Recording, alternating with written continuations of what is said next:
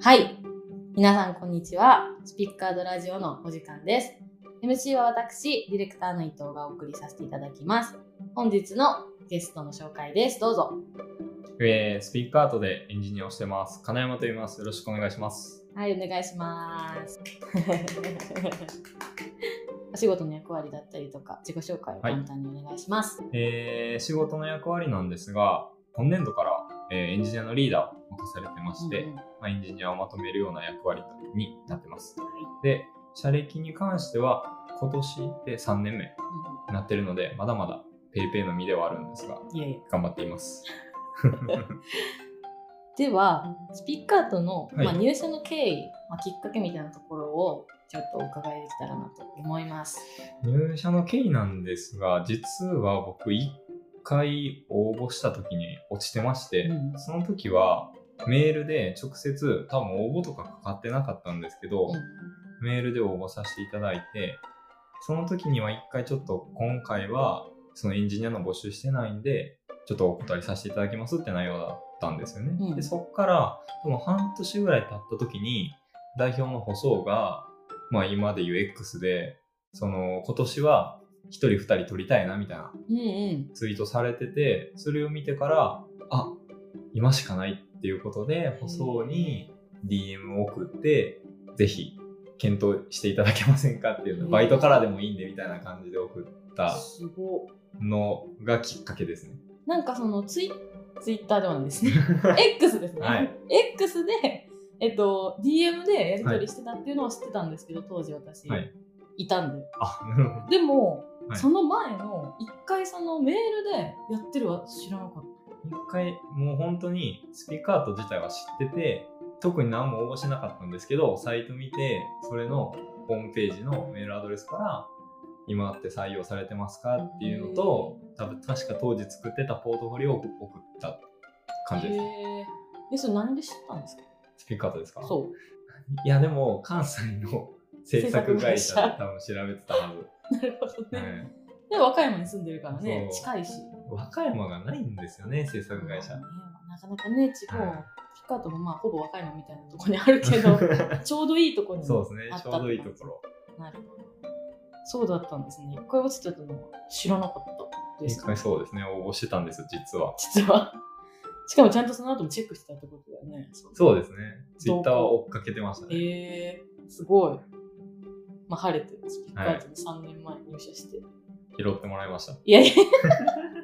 で、まあ晴れて入社して、は最初に担当したお仕事の話をちょっとはいお伺いしようかなと思うんですが、それこそね、最初は、イトミンが作った、春日井製菓さんが作ってるジョーのミルクっていうミルクキャンディーのサイトがあるんですけど、それを最初に担当させていただきました。最初がそれっていう。これ結構伝説級のね。一番最初多のちょ。うど、もう今はもう見れなくあ、そうなんです最近っちゃったんですが、新しいね味が出てリニューアルちょっとしちゃったので、その当時のサイトは見れないんですけど、はい。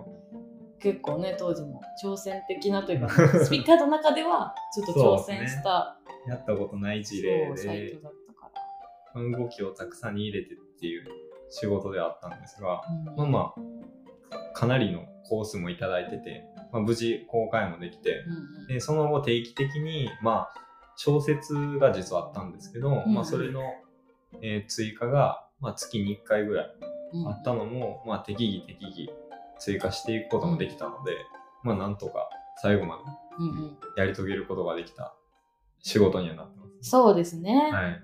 長かったもんね。最初に作ってからそう更新1年ぐらいやってましたよね。長かった 本当にね最初はいろいろ話し合いながらかなちゃんに手を借りつつ、いや、まあ、でもちょっと寂しいですけどね、やっぱ、なくなっちゃったのは。確かに。はい。思い入れがあるサイトですよね。そうですね。はい。そんな金山さんなんですけれども、今回のですねラジオのテーマが、えっ、とかなちゃんがおすすめの勉強法ですねこれかはいら制作会社のエンジニアさんを目指す人たちに向けて、はい。まあ、おすすめの勉強法っていうのを、えっと、いろいろ教えてほしいなっていうところが今回のラジオの大きなテーマになります。はいなので早速なんですけれども、はいまあもともとエンジニアじゃなかったというか、い職歴的に。なので、そこから、まあ、エンジニアになるぞってなってから、勉強のまあ第一歩目っていうのは何だったのかなっていうのを、私、あの、すいません、エンジニアではないので、はいあの、すごく詳しい話はですね、はい申し訳ございません。あの、わからないところが出てくるかもしれないんですが、お伺いしていこうかなと思います。はい。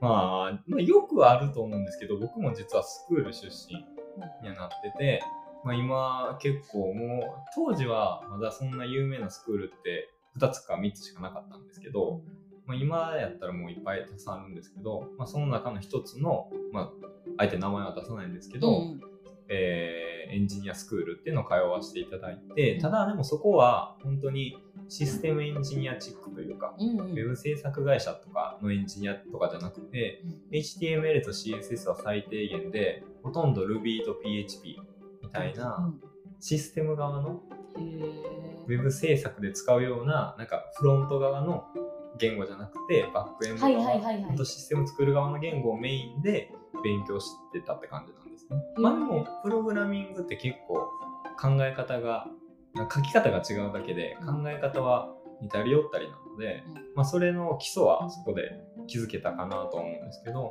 まあ、そこでプログラミング自体を学んでたんですけど何かのきっかけでウェブ制作の業界を知ったんですね。ちょっと YouTube とかでそういうウェブ制作のことを発信してる方とかもいらっしゃったりとかして、そういうのを拝見してからウェブ制作っていう業界をまず知ったんですねはいはいはいはい。それまでもプログラミングってなんとなくねもうそれをシステム作ったりだとか、うん病院とかのシステムとか、はいはいはいゲームとか作ったりみたいなうんふわふわしてた中で、明確にウェブサイトを作る業界があるっていうのをそこで初めてはいはい。知って、あこっちの方が楽しそうってなったのがきっかけなんです。へえ。で、そっから実は一回デザイナーの方も見てたんですよ、最初。そうなんだ。まあ、多分結構多いと思うんですけど、ウェブ制作目指してる上で、その実装者になるのかデザイナーになるのかっていうのが結構多いと思うんですけど、最初は僕もデザイナー面白そうってなってた時期があって、で、その時にいろいろそういうデザインに教えてもらったりとかもしてたんですけうど、んうんまあなんだかんだ、やっぱプログラミングでコード書く方が性に合ってるなってなって。ちょっとそっちにさらに寄って、結果的にまあいろいろポートフォリオとか作って応募してって、なんとかスピッカーと受かったっていう感じなんですよね。どっちもやってたんだ。最初はそうですね。なんかバナー作らせてもらったり、へえ、本当に、最本当にデザイナーの最初ですね。で、サイトのコンペみたいなのがあったのかな？コンペみたいなのがあって、えっ、と、そのデザイナーさん、教えてもらってたデザイナーさんが、一応もう作ってはあるんですけど、あなたやったらどんな感じで作るうんみたいな感じでやらせていただいたりとかもありましたね。ファーストビュー作ったりとか、すげえ。そうなんだ。はい、やってましたね。へえ、じゃあ、第一歩目としては、まあ、スクールで、そうですね基。礎的なところを固めて、ちょっとデザインやってみて、まあ、でも結局やっぱりそのエンジニアさんというか、そっちの道に僕はそうですね固まった。っていう。そうなんだ。でそこから、はい。ちなみに他にどんなことを学んだみたいなことあります？入社の前。入社の前ですか、うん。いや、でも本当に基礎的な部分。そうなの？HTML、そうなの？CSS。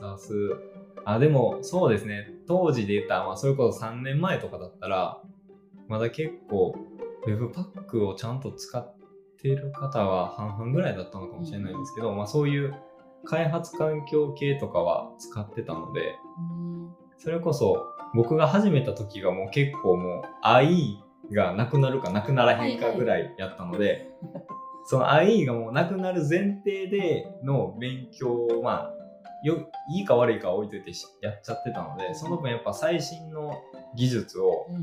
いっぱい取り込んでたっていうのはあるかもしれないですいや、そういうイメージがあります。それこそ最初に入った時に担当したその春日井聖華さんの時もそうなんですけど、はい一緒にやった時にやっぱその、なんていうんですか、未経験とは思えないぐらいいろいろしてたから、なんすげえってなった覚えが、覚えがあるから、ねありがとうございます。いや、そういう覚えがあったんで、はいだから、そう、割とだからちゃんと基礎を固めてきたっていう感じ。うん。なんとへえって感じ。で、ちなみに、はい、今はどうですか？今興味あることって何？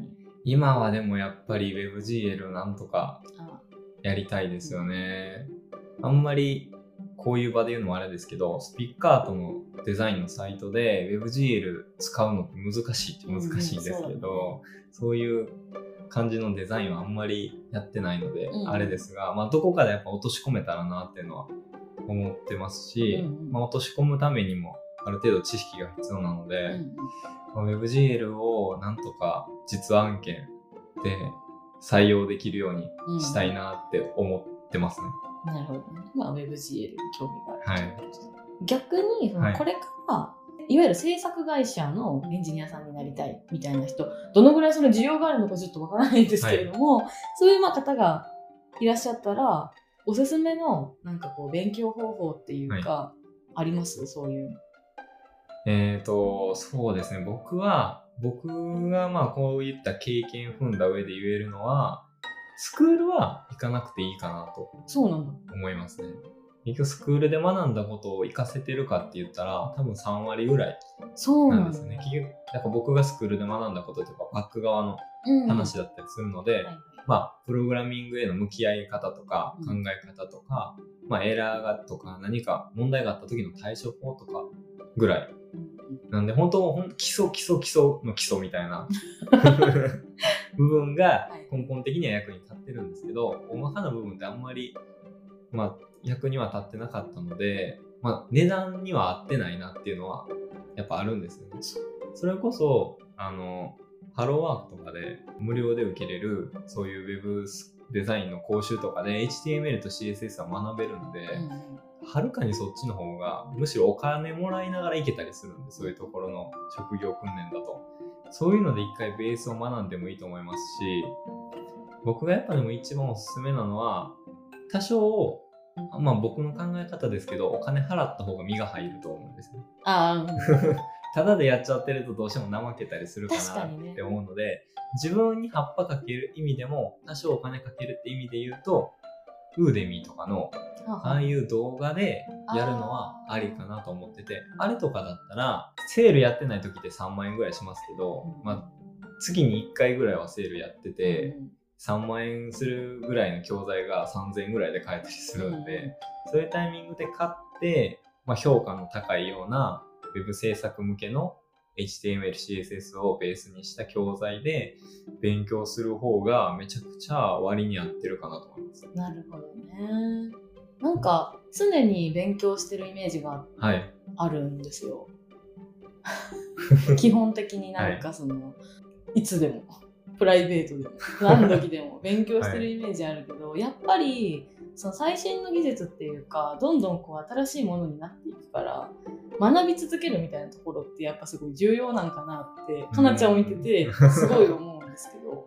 まあ、向いてる向いてないかで言ったら多分それいうのを勉強して学んでいくのが好きな人が向いてるのは向いてるんですけど、うんまあ、そういう人じゃないとエンジニアになれないってわけではないと思うんですけどまあその分やっぱ辛いことが多かったりだとか あとは、まあ、仕事と言って割り切るかうん。だと思うんですけどね、まあ、仕事が辛くないことないと思うんで、まあまあ確かにね。仕事は辛いものって考えていると別に勉強そんなに好きじゃない人学んでいきたいと思ってない人も全然エンジニアになれるしそういう人ですごいエンジニアもたくさんいらっしゃるのでやっぱり。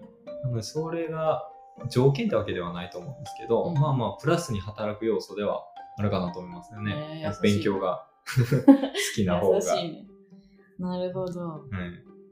いや、本当に四六時中勉強してるイメージがなんか まあまあ、そうですね。やっぱ、そう SNS とかで情報を見るのが好きなのうんで、うん。それを、まあ、それがあったからこそ Web 業界が好きになったっていうのはうんうん。あるんですけど、こう SNS でいろんな人とつながったり、いろんな情報をキャッチアップして、で、自分からも発信できる場があるっていうのが、他の仕事やとなかなか多分ないんですよね。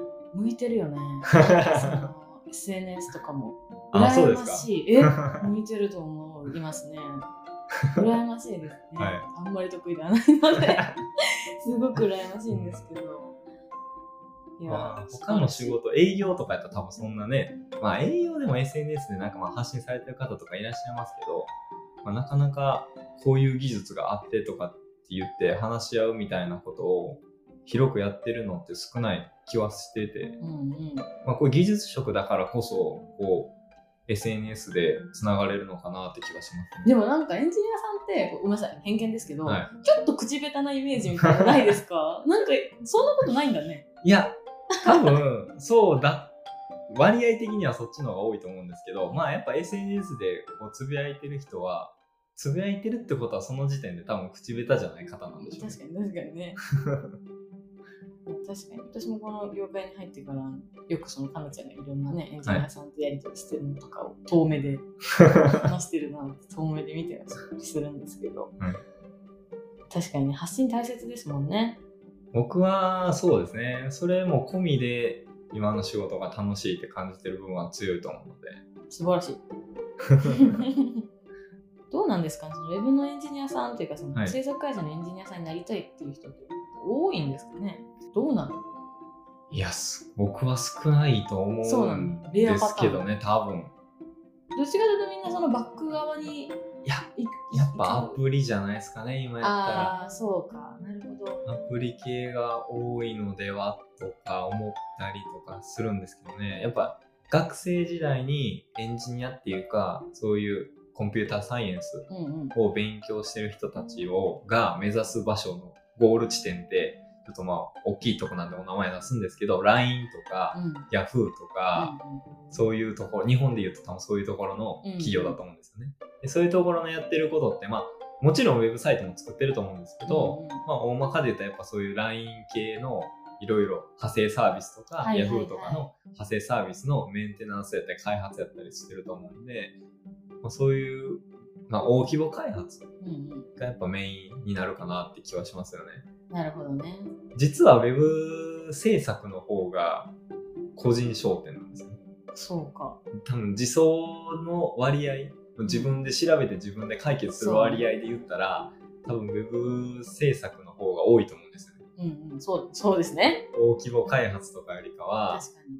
結局もう他の会社さんだったら結構一つの案件に複数入ったりするとこ多いんですけど、うんうん。大体の会社さんって結構一つの案件にお1人多くても23人が多いので、なんだかんだ結構自分でやらないといけないことが多かったりするんで、うん。それを考えたら案外自走をしっかりするのは Web 制作の方が多いんじゃないかなって気がしますよね。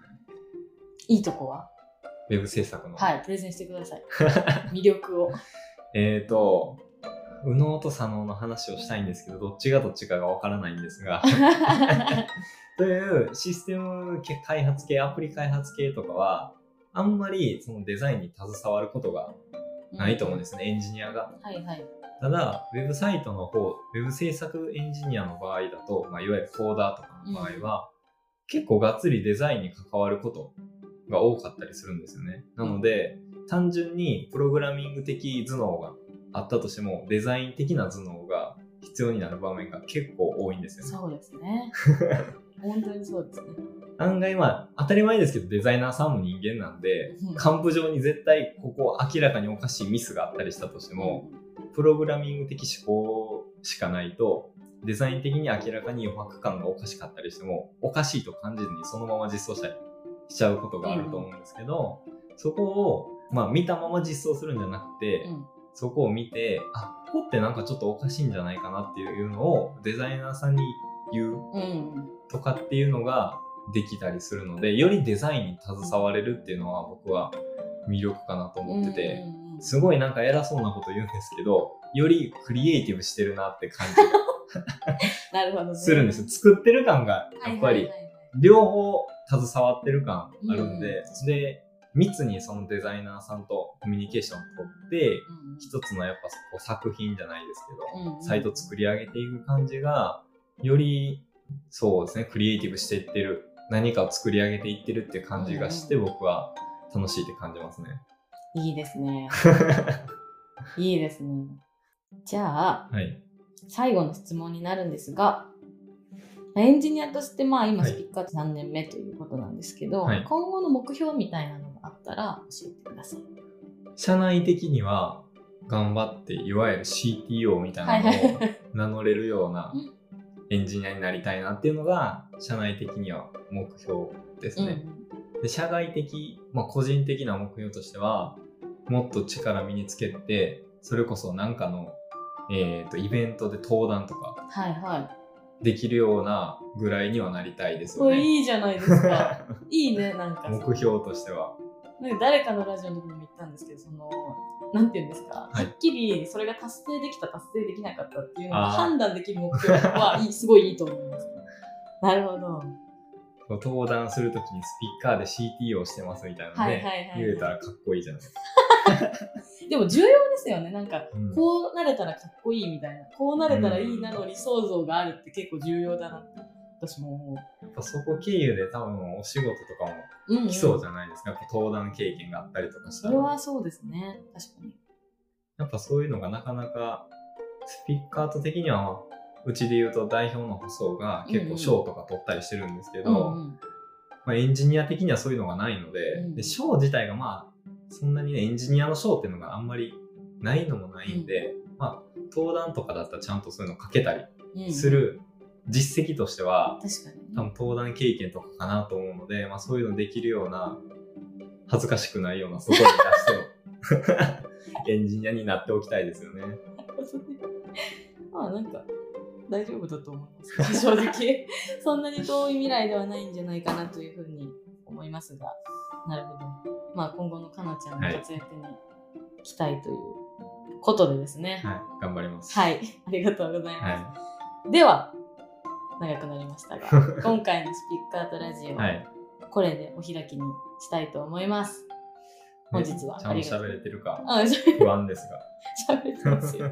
大丈夫です。はい。はなちゃんは意外とね、あの、長い、ここに来て3年って長いのに、あのラジオは初めて、そうなんですよね。今日が。ラジオを初めてですね。YouTube 一回撮ったことあるんですけど、うんまだあんまりこういうところへの露出は少ないですね。ね、だから積極的にあの、はい出していこうと思いますので、これからもよろしくお願いいたします。お願いします。はい、それではスピッカートラジオはここまでとさせていただきたいと思います。それでは次回のスピッカートラジオでお会いしましょう。さようなら。ありがとうございました。